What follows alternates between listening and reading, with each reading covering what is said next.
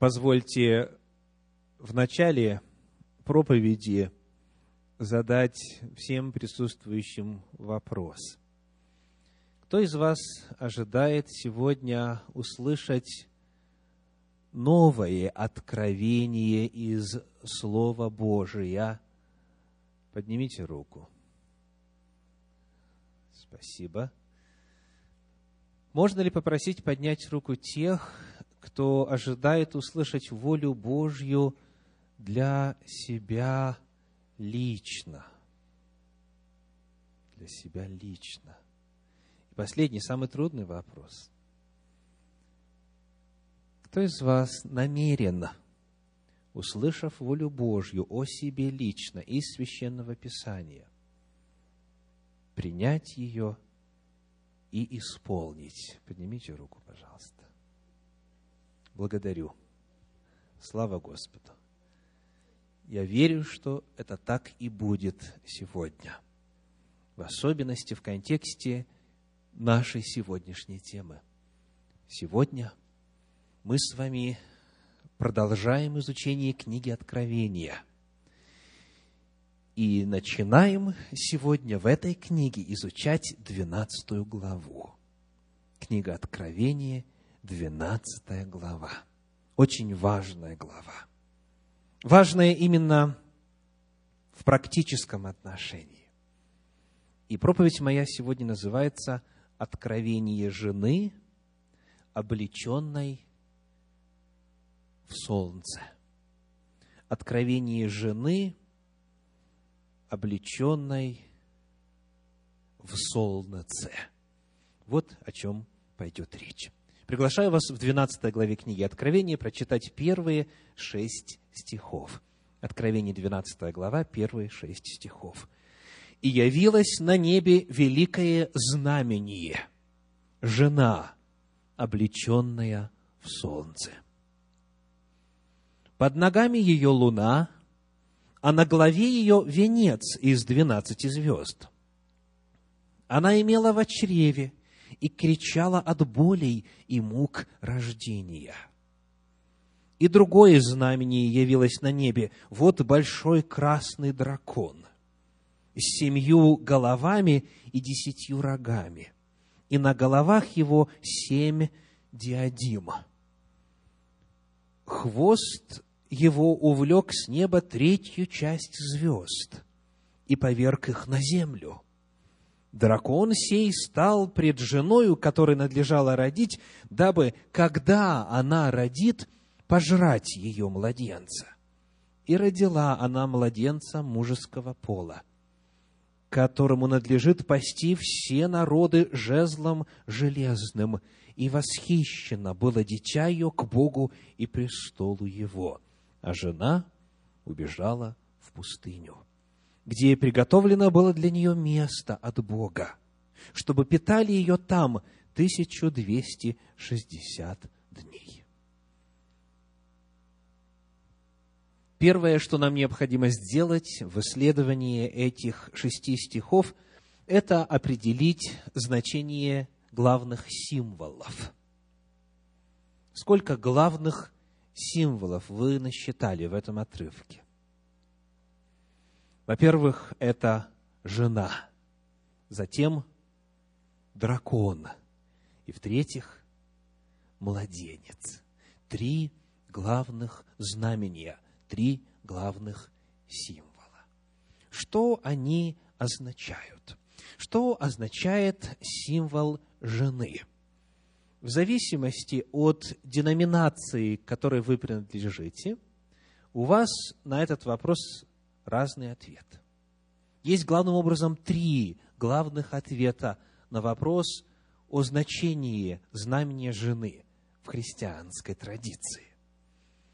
Приглашаю вас посмотреть на слайд, где как раз изображена жена, облеченная в солнце, как сказано под ногами ее луна, и на главе ее венец из двенадцати звезд.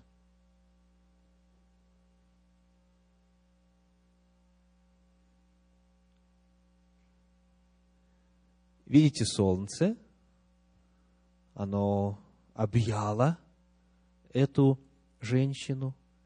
Звезды вверху числом 12, а внизу луна. Кто изображен? Христианской традиции. Дева Мария. В традиционных направлениях христианства считается, что в 12 главе книги Откровения речь идет именно о Деве Марии, о той, которая имела в чреве младенца. Видите младенца в чреве? Вот он просвечивается. То есть это икона Девы Марии. Она довольно часто изображается в иконописи вот именно с такими атрибутами. Солнце, луна и двенадцать звезд. Если вы принадлежите к иным направлениям в христианстве, то ответом может быть следующее. Жена – это Израиль. Израиль. На основании этой 12 главы книги Откровения построена целая картина апокалиптических ожиданий, что когда все евреи соберутся в Израиль, в современное государство Израиль, тогда дьявол, собрав все нечестивые силы, начнет их преследовать – но Господь в пустыне, а именно в местечке по имени Петра, уже приготовил убежище. И там, по совершенно секретным данным, в том смысле, что невозможно получить подтверждение, но вместе с тем абсолютно достоверным данным, якобы, уже приготовлены продукты, жилье и все необходимое для того, чтобы представителей этой жены сохранить. И все потуги дракона не причинят ей вреда. Это второй взгляд. Жена – это Израиль. Третий взгляд, с которым вы тоже знакомы, таков. Жена – это церковь. Церковь. Совершенно другой взгляд – отличающихся от первых двух. Ну и, наконец, этот образ настолько проник в историю, литературу, искусство и так далее, что те, кто воспитан на библейской традиции, стали использовать этот образ даже и в довольно сомнительном жанре. Есть одно известное произведение, иллюстрацией которого является то, что сейчас нам покажут операторы. Как вы думаете, что это такое? Иллюстрация какого известнейшего по школьной программе произведения? Это на самом деле сказка о царе Салтане. Александр Сергеевич Пушкин пишет. «Да на свете Говорят, царевна есть, что не можно глаз отвесть. Днем свет Божий затмевает, ночью землю освещает, месяц под косой блестит, а во лбу звезда горит. Днем свет Божий затмевает, потому что она облечена в солнце, ночью землю освещает, потому что луна, и потому что звезда – этот образ стал известным и распространенным и вот в таком неожиданном применении. Итак, что же означает жена? Давайте посмотрим главным образом, в первую очередь, на необходимую методологию истолкования этого отрывочка. И для этого, говоря о методологии, я хочу процитировать для вас высказывание из комментария богослова по имени Майкл Уилкок, книга «Откровение Иоанна Богослова», страница 119. Он пишет, «Кто эти персонажи, действующие на небесной сцене? женщина и дракон являются знамениями. Делаем паузу в чтении, проверим, верно ли это или нет. 12 глава, 1 стих. «И явилось на небе великое знамение». И в отношении дракона, третий стих, начало его, и другое знамение явилось на небе. Вот большой красный дракон. Итак, продолжаем чтение. Женщина и дракон являются знамениями, символическими фигурами, значение которых выходит за рамки привычного – это не женщина и не дракон в буквальном смысле, а нечто большее. Третий персонаж, дитя, не является знамением. Давайте проверим, так это или нет. Названо ли дитя знамением? Нет, не названо. И богослов обращает наше внимание, что причина этому является следующая. Третий персонаж, дитя, не является знаменем, потому что он говорит о реальном человеческом существе.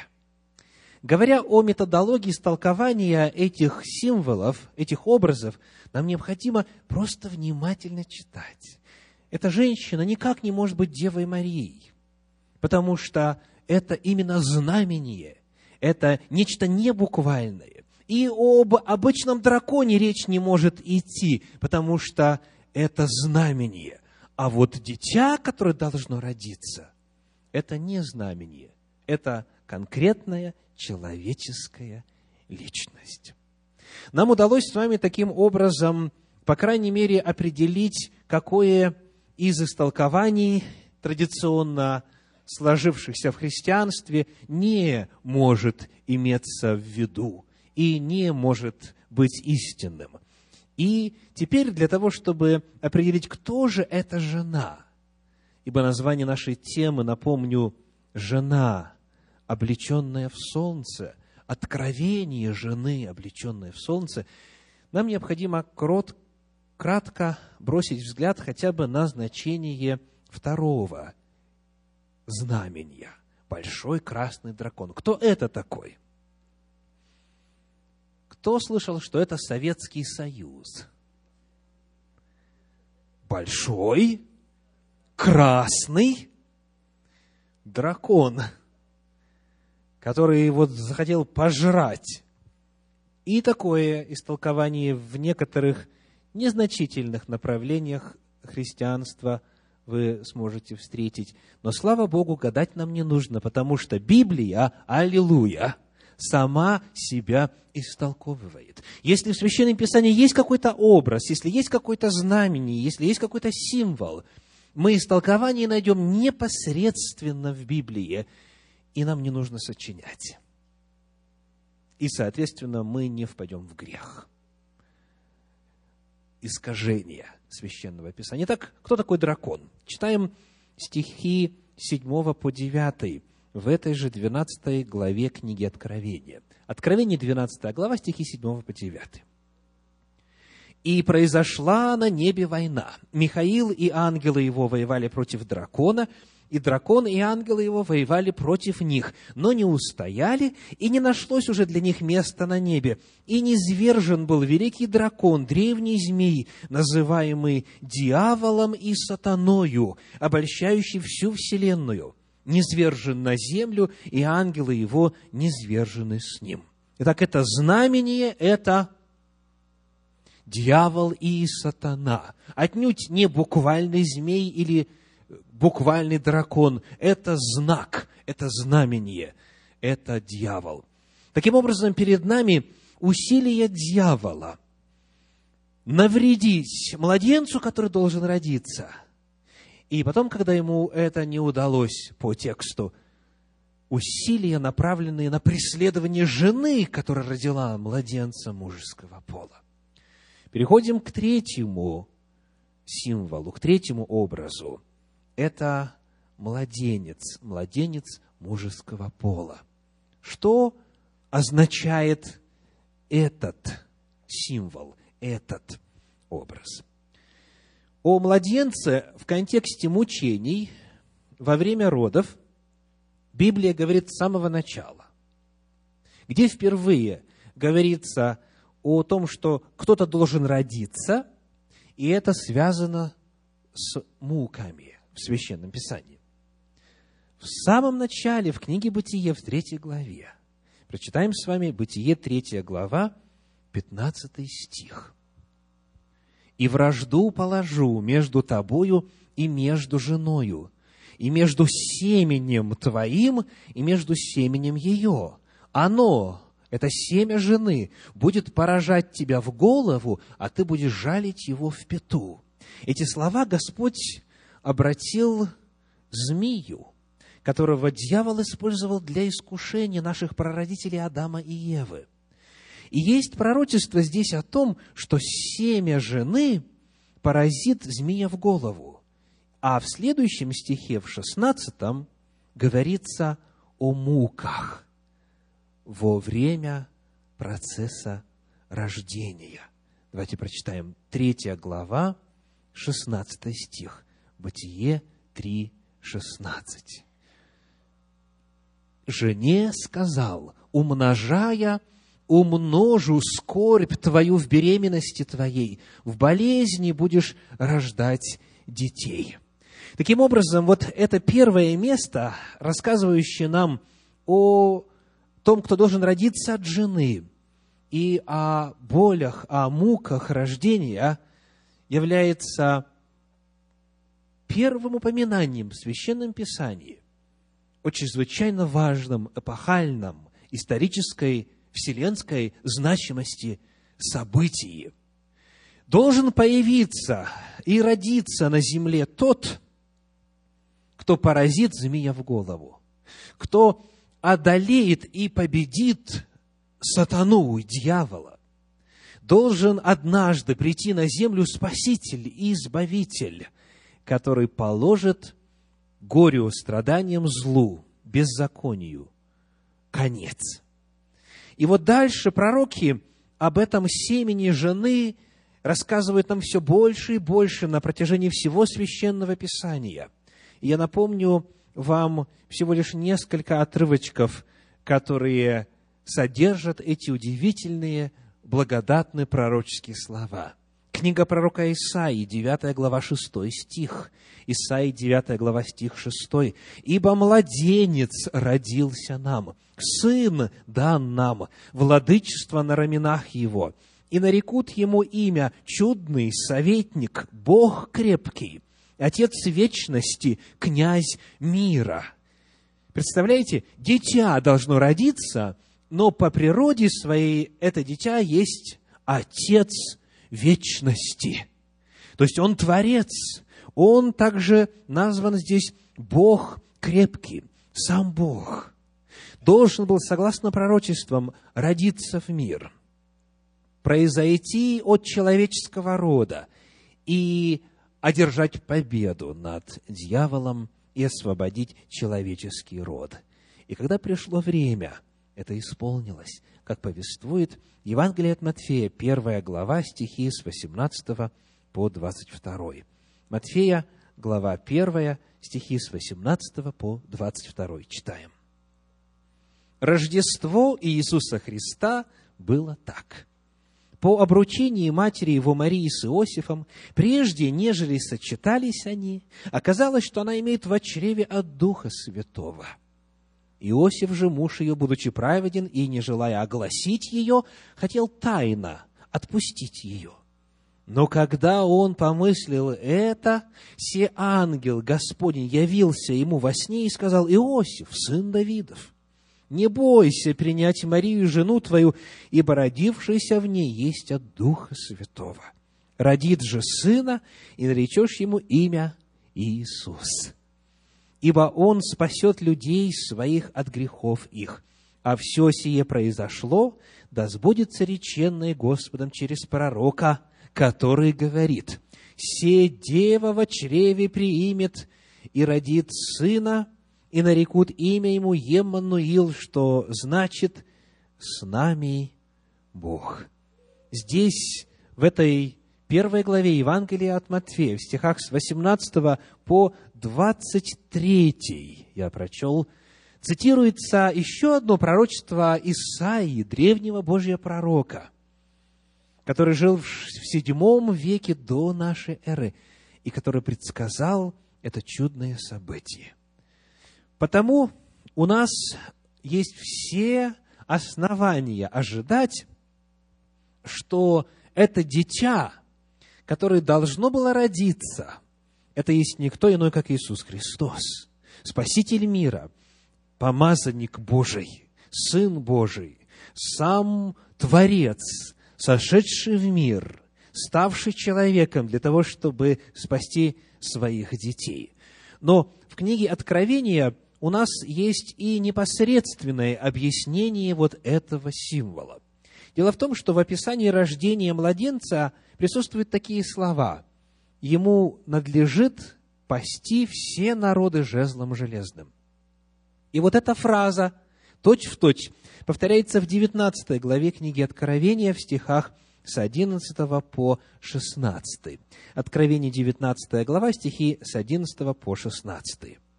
«И увидел я отверстое небо, и вот конь белый, и сидящий на нем называется верный и истинный, который праведно судит и воинствует. Очи у него, как пламень огненный, и на голове его много диадима. Он имел имя написанное, которого никто не знал, кроме его самого. Он был облечен в одежду, обогренную кровью. Имя ему — Слово Божие и воинства небесные следовали за ним на конях белых, облеченные в весон белый и чистый.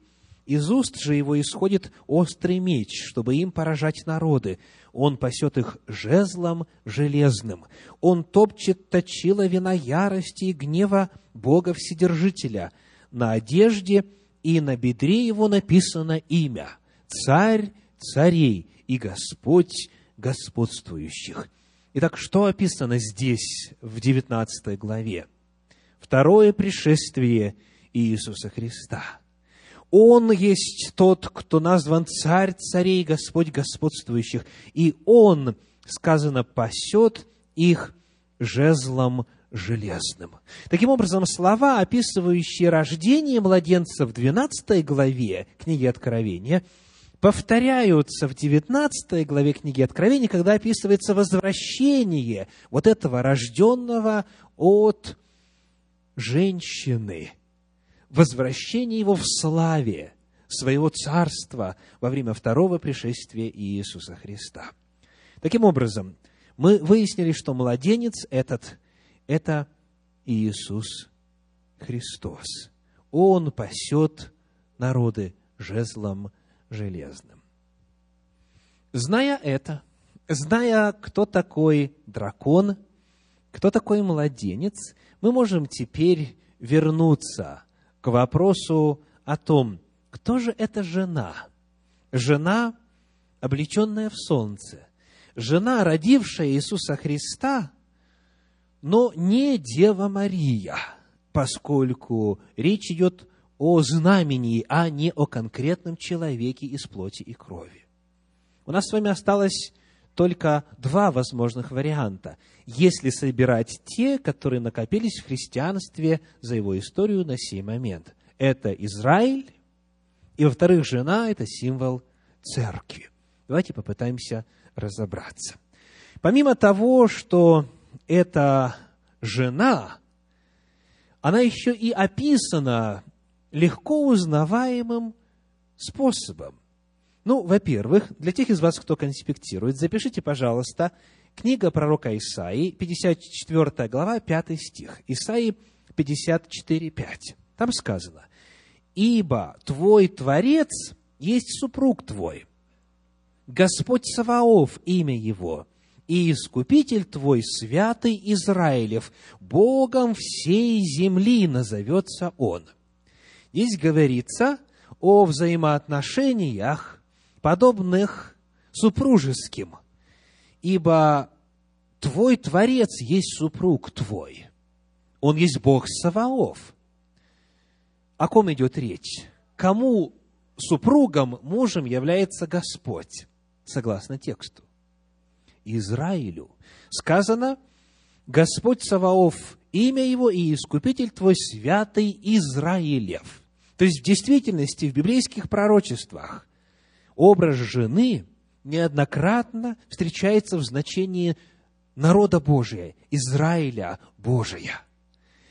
И, во-вторых, говоря о том, как именно жена выглядит, что в ее описании присутствуют три элемента – солнце, луна и двенадцать звезд, мы с безошибочностью узнаем, кто это. Нам просто нужно найти, где еще в Священном Писании в рамках одного повествования все эти три символа присутствуют. Ответить на вопрос, что они значат, и тогда мы удостоверимся в значении этого знамения. Давайте посмотрим на 37 главу книги «Бытие». Бытие, 37 глава, стихи с 9 по 11. «И видел он еще другой сон – и рассказал его братьям своим, говоря, «Вот я видел еще сон. Вот солнце и луна и одиннадцать звезд поклоняются мне». И он рассказал отцу своему и братьям своим, и побронил его отец его, и сказал ему, что это за сон, который ты видел? Неужели я и твоя мать и твои братья придем поклониться тебе до земли? Братья его досадовали на него, а отец его заметил это слово. Что обозначает солнце, луна и двенадцать звезд в рамках этого пророческого откровения? Это семья Израиля, патриарх Иаков, его сыновья, числом двенадцать, от которых появились двенадцать колен Израилевых и, соответственно, весь народ Божий. Потому верной является та точка зрения, согласно которой жена – это Израиль. Это абсолютно безошибочное истолкование, что касается самого вопроса идентификации. Вопрос, где родился Иисус Христос? В Израиле родился. В среде какого народа родился Иисус Христос? В среде израильского народа. И об этом, в частности, помимо целого ряда иных мест Священного Писания, совершенно определенно говорит послание к римлянам 9 глава. Послание к римлянам 9 глава, стихи 4 и 5. Римлянам 9, 4, 5. То есть израильтян, которым принадлежат усыновление и слава, и заветы, и законоположения, и богослужения, и обетования, их и отцы, то есть патриархи, и от них Христос по плоти, сущий над всем Бог, благословенный во веки. Аминь. Итак, Израиль представлен здесь в образе этой жены, от которой рождается Иисус Христос. Иисус Христос родился от израильтян по плоти. Итак, мы с вами нашли ответ на вопрос о значении этого знамения. Теперь посмотрим, что же происходит с этой женой. Что происходит с женой, которая родила младенца мужеского пола. В шестом стихе 12 главы книги Откровения сказано, «А жена убежала в пустыню, где приготовлено было для нее место от Бога, чтобы питали ее там 1260 дней». Чуть дальше, в 12 главе, в 13 стихе сказано следующее. Откровение 12, 13. Когда же дракон увидел, что низвержен на землю, начал преследовать жену, которая родила младенца мужеского пола. То есть мы видим, что история этой жены продолжается и после рождения младенца. Продолжается после пришествия Иисуса Христа, совершения служения и его вознесения. Ибо сказано, что младенец вознесся, был восхищен, дитя было восхищено к Богу и престолу Его. Совершив свое служение, исполнив свою миссию, Иисус Христос назад вознесся на небо к Небесному Отцу. А вот против этой жены, которая родила младенца мужского пола, дракон, дьявол, направил все свои усилия. Потому эта жена продолжает свое существование в истории и после рождения Мессии. И вот этот момент для некоторых исследователей книги Откровения стал представлять собой дополнительную трудность. А именно, дело в том, что в книге Откровения, да и в целом в апостольских писаниях, рассказывается не только о жене, но и о невесте. Встречали? Невеста. И наверняка вам приходилось слышать следующее истолкование. Да, жена – это Израиль, верно, Израиль родил миру Мессию, Спасителя Иисуса Христа, а потом, коль скоро Израиль Мессию отверг, коль скоро евреи не приняли Иисуса Христа, Бог взял и нашел себе невесту, то есть церковь. То есть, как бы произошел бракоразводный процесс, и вместо жены Бог теперь нашел себе новую жену. Существует истолкование, при, которой, при котором жена – это Израиль, невеста – это церковь. Проблема заключается здесь вот в чем. Если бы просто речь шла о разводе, то это хоть и печально, но бывает. Но согласно книге Откровения и согласно также и мировоззрению тех, кто разделяет жену и невесту, и жена продолжает оставаться Божьей, и невеста в придачу также вступает в особые взаимоотношения с Богом. То есть у Бога одновременно есть и жена, и плюс к этому еще невеста. Кто тогда Бог? Многоженец, верно. Бог в этой картине представлен многоженцем. Была одна жена, взял себе помоложе, покрасивее. И хотя, конечно же, вслух никто так не говорит, но так в этой концепции этот вопрос представлен – Жена – это Израиль, невеста – это церковь. И тема, которую мы изучаем с вами сегодня, в практическом отношении, как я уже сказал, чрезвычайно важна. Потому что если вы вдруг отождествляете себя не с той женщиной, может такое быть, что вы не Божьи. Он вас своими не считает.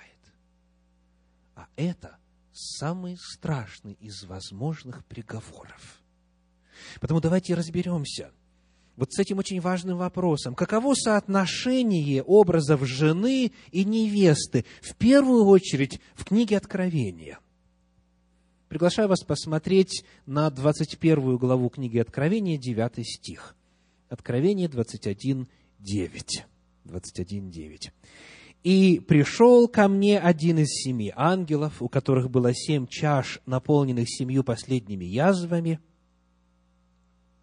и сказал мне, «Пойди, я покажу тебе жену, запятая, невесту Агнца». Итак, жена и невеста – это разные явления или одно и то же? Одно и то же.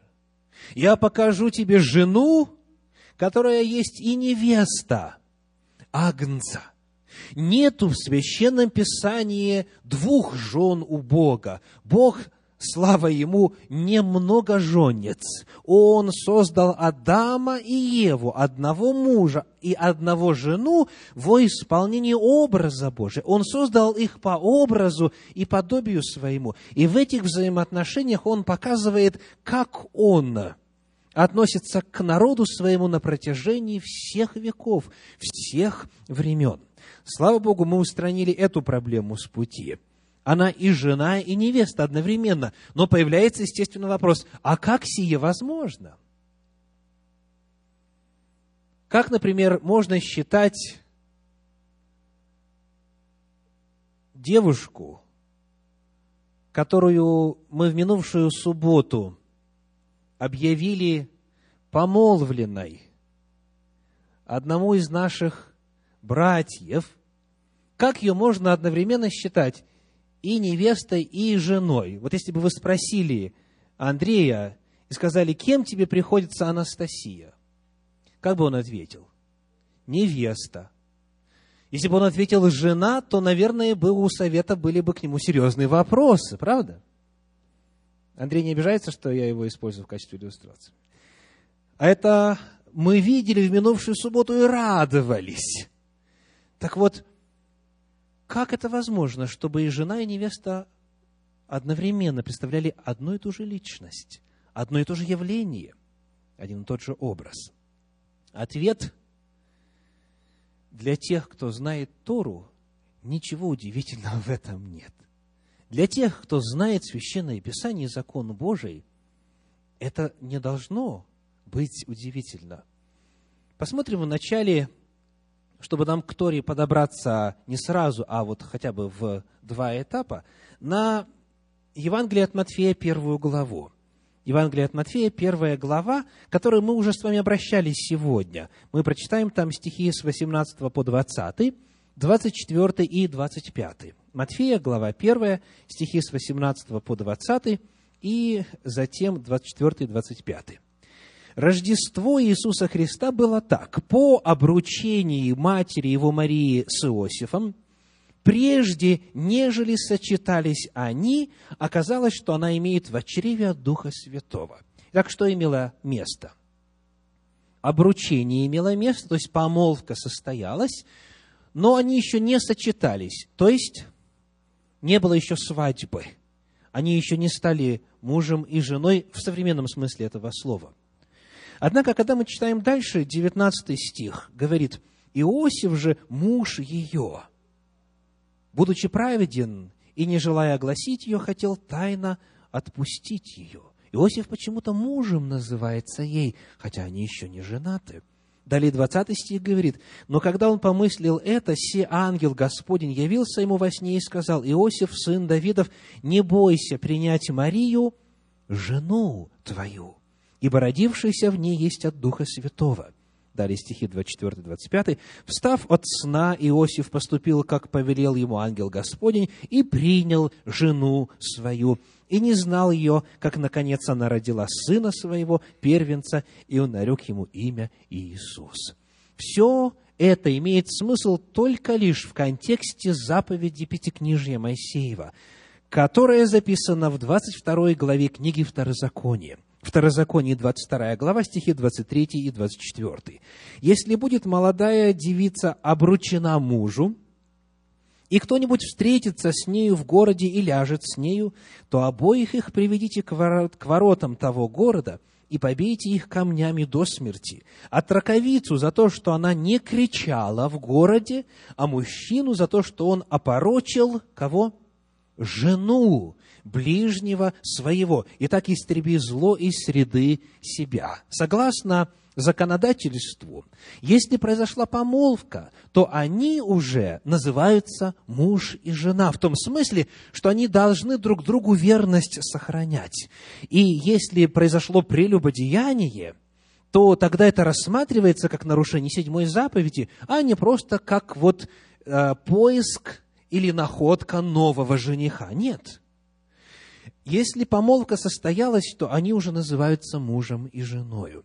Потому в Священном Писании, когда Бог использует вот образ этих семейных брачных взаимоотношений для рассказа о том, что происходит между ним и его народом, используется образ и жены, и невесты одновременно, потому что и то, и другое верно. Это не две разные женщины. Это один образ, одна общность, один народ.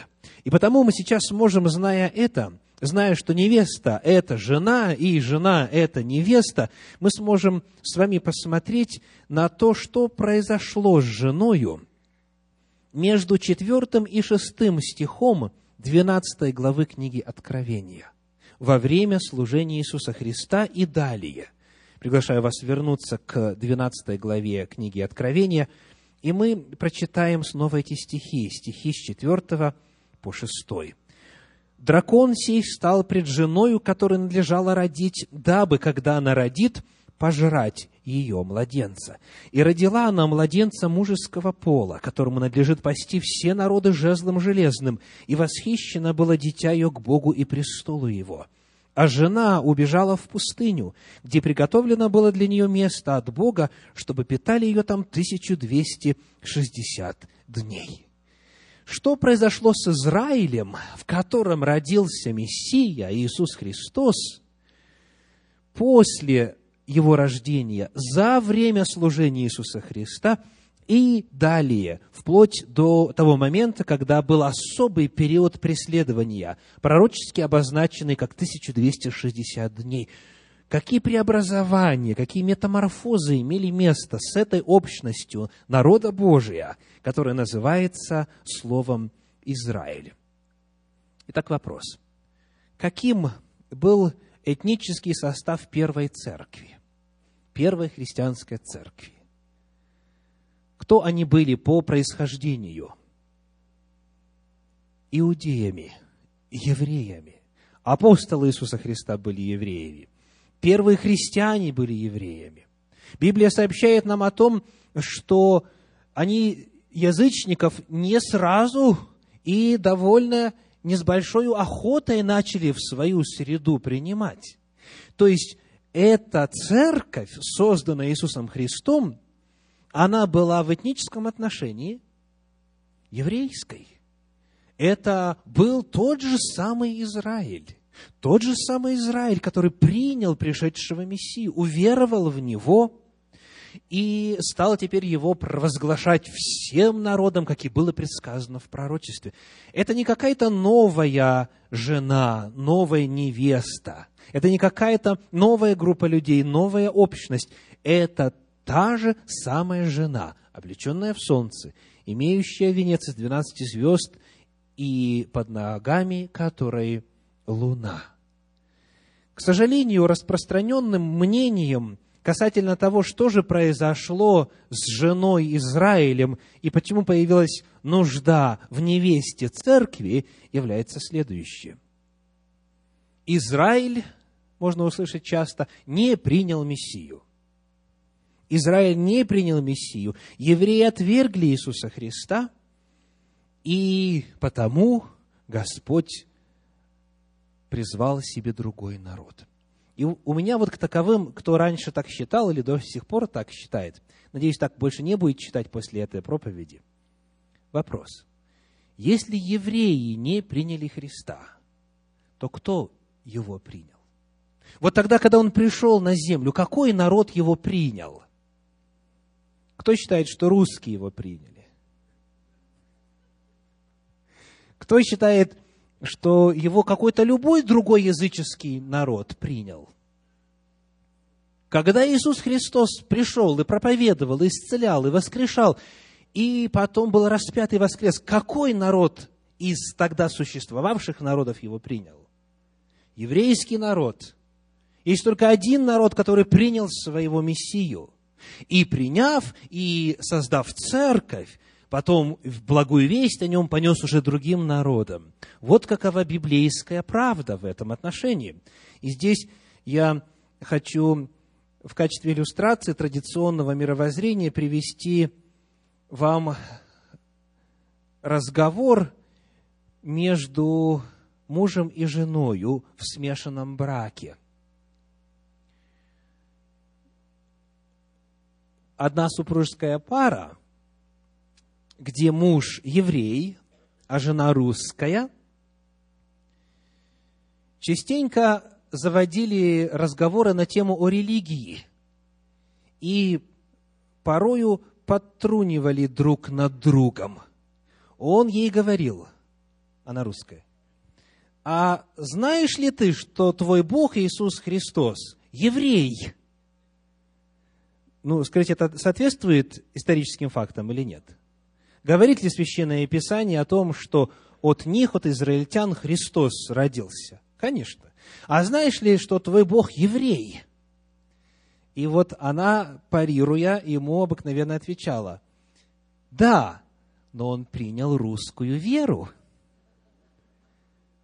То есть, что имеется в виду? Да, но он принял христианство. Представляете, насколько в традиционных представлениях все перевернуто в сравнении со Священным Писанием. Иисус Христос принял русскую веру. Ну, как об этом можно говорить без э, улыбки?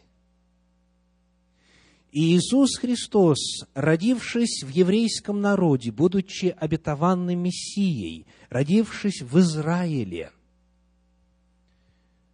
был и остается Богом, Творцом всей земли, который пришел и, став человеком, принял на себя еврейскую плоть.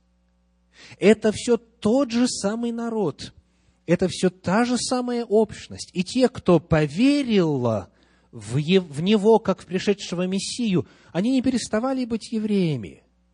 Они были по-прежнему той же самой женою, и число таковых, слава Богу, было весьма велико. Книга «Деяния апостолов», 6 глава, 7 стих говорит, Деяния 6, 7. «И Слово Божье росло, и число учеников весьма умножалось в Иерусалиме, и из священников очень многие покорились вере». 21 глава, 20 стих. Они же, выслушав, прославили Бога и сказали ему, «Видишь, брат, сколько тысяч уверовавших иудеев, и все они ревнители закона». Евреи, которые обращались верою во Христа Иисуса, они не присоединялись к какому-то языческому обществу. Они продолжали быть ревнителями закона. Они продолжали соблюдать заповеди Божии. Они увидели в Иисусе Христе исполнение древнейших пророчеств, обетований Божьих о Спасителе. Потому, отвечая на вопрос, что же произошло с женою, что произошло с Израилем между четвертым и шестым стихом 12 главы книги Откровения, мы могли бы сказать, Израиль стал церковью, если сохранять это терминологическое различие. И потому правы те, кто говорит о том, что жена 12 главы книги Откровения – это церковь но правы не в том смысле, что это какая-то отдельная от Израиля группа людей, а правы в том смысле, что в действительности история христианства описана в 12 главе книги Откровения. Но это история не христианства в целом, а история истинного христианства. Вот того, как говорят богословы, историки, иудео-христианства, которое, продолжая исполнять закон Божий, приняла веру в Иисуса Христа и продолжала называться Израилем или церковью, что в Божьем плане является абсолютно одним и тем же. Именно по этой причине, как говорит 17 стих 12 главы книги Откровения, происходит следующее. Откровение 12 глава, 17 стих. «И рассверепел дракон на жену, и пошел, чтобы вступить в брань с прочими от семени ее, сохраняющими заповеди Божии и имеющими свидетельство Иисуса Христа. Говорится, что у этой жены есть так называемые прочие от семени ее. Если можно, давайте мы посмотрим на английский вариант этого стиха в нижней части экрана. И мы находим там слово remnant. with the remnant of her seed. Remnant – это остаток, это, скажем, термин, который обозначает неиспользованную часть ткани после изготовления какого-то изделия. Сшили, допустим, костюм, и осталось полметра ткани. Вот этот оставшийся кусок – это remnant, это остаток. Он по своей природе идентичен основной части. Так вот, к остатку от семени ее приходит дьявол. И этот остаток, подвергаясь нападкам со стороны дракона, описан так. Первое. Сохраняет заповеди Божьи. И второе. Имеет свидетельство Иисуса Христа. Чуть дальше, в 14 главе, в 12 стихе, мы читаем следующее, Откровение 14, 12, где описываются те, кто не примет начертание зверя, и кто обретет Царствие Божье. Вот как они описаны. Откровение 14, 12. Здесь терпение святых, соблюдающих заповеди Божии и веру в Иисуса. Таким образом, откровение жены, облеченной в солнце, это следующее. В заключение цитирую вам вновь из комментария Майкла Уилкока «Откровение Иоанна Богослова», страница 121. Солнце, луна и звезды символизируют всю семью Израиля. Более того, она, то есть эта жена, Израиль, продолжает существовать даже после вознесения Христа и живет в течение 1260 дней, весь период истории Церкви между первым и вторым пришествиями Христа. Она фактически есть Церковь, Ветхий Израиль, отцы, от которых родился Христос по плоти, Римлянам 9.5, и новый Израиль, который Он теперь покинул, чтобы вернуться к своему Отцу. Однако Он не оставил ее безутешной, она находит в пустыне мира место, где может быть в безопасности и где ее нужды – удовлетворяются. Жена, облеченная в солнце, это народ Божий, который остался верным Господу, который принял своего Мессию, который сохраняет и соблюдает заповеди Божии и веру в Иисуса. Потому сегодня, в конце этой проповеди, у меня каждому из вас очень серьезный вопрос – Но перед этим 17 глава книги Откровения, стихи 1 и 5. Прочитаем быстренько. Откровение, 17 глава, стихи 1 и 5. «И пришел один из семи ангелов, имеющих семь чаш, и, говоря со мною, сказал мне, «Подойди, я покажу тебе суд над великую блудницею, сидящую на водах многих». С нею блудодействовали цари земные, и вином ее блудодеяния упивались живущие на земле прочитаем уже все, чтобы не пропускать. Третий стих. «И повел меня в духе в пустыню, и я увидел жену, сидящую на звере багряном, преисполненном именами богохульными, семью головами десятью рогами.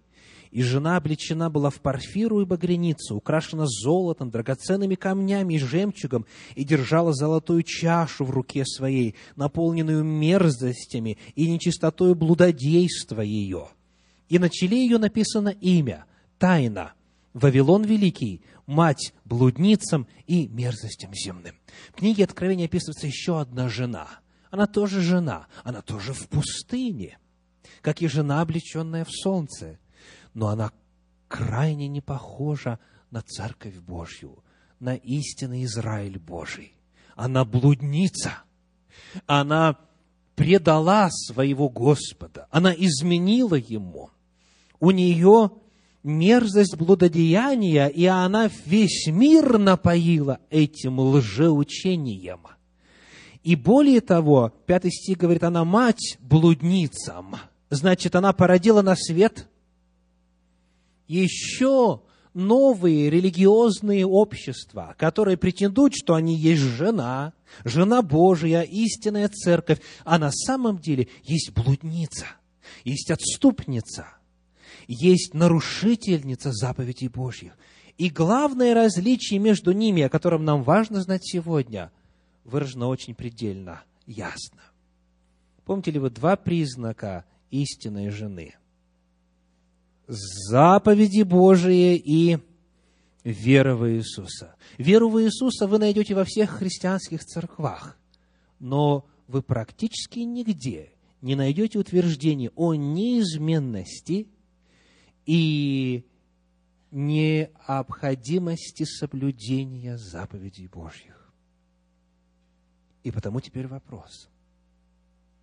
Ваша жена, церковь, которой вы принадлежите, какая она? Кто она? Жена, облеченная в солнце, или же блудница, или же одна из дочерей блудницы? Священное Писание в книге Откровения описывает страшную подделку. Церкви, носящие имя Иисуса Христа, стали отступницами. И их много на земле. И потому книга Откровения рисует нам идеал и критерии истинной Церкви Божьей, заповеди Божьи и вера в Иисуса.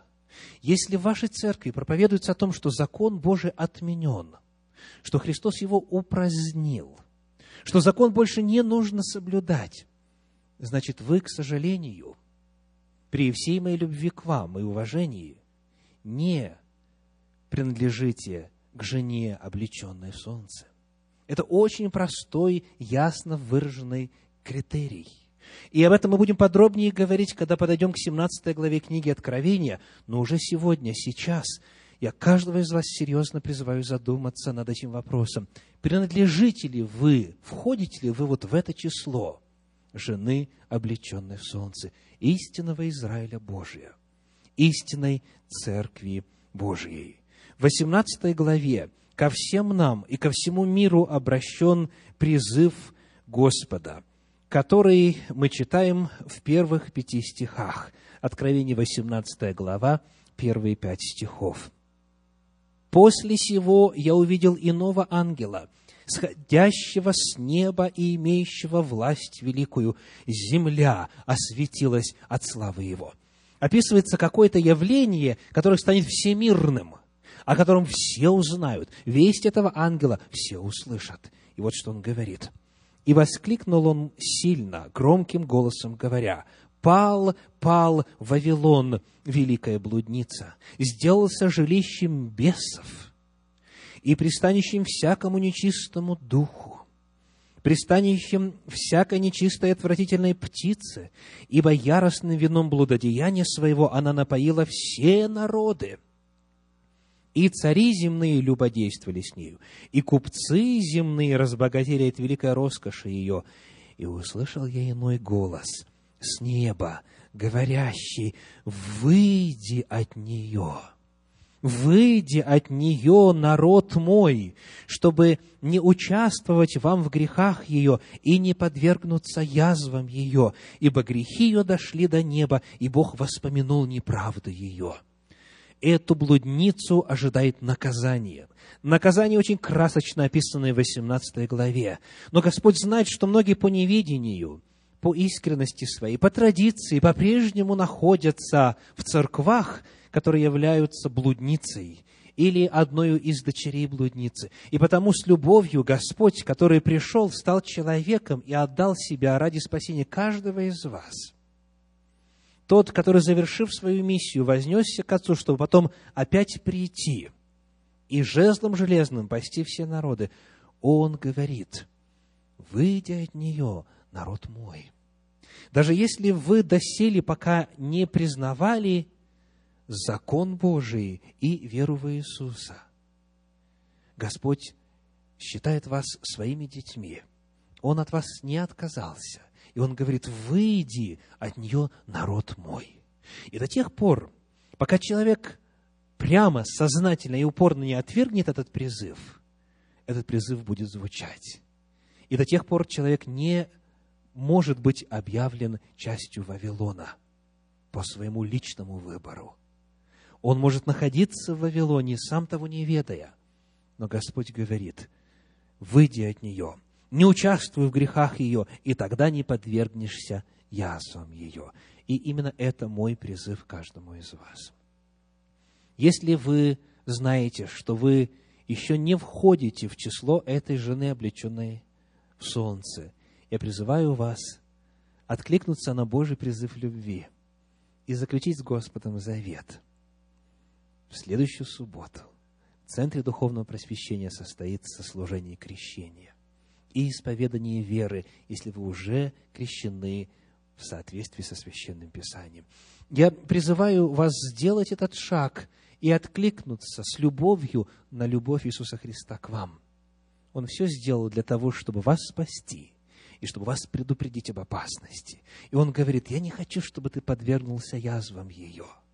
Выйди от нее, народ мой, и обрети спасение. Аминь.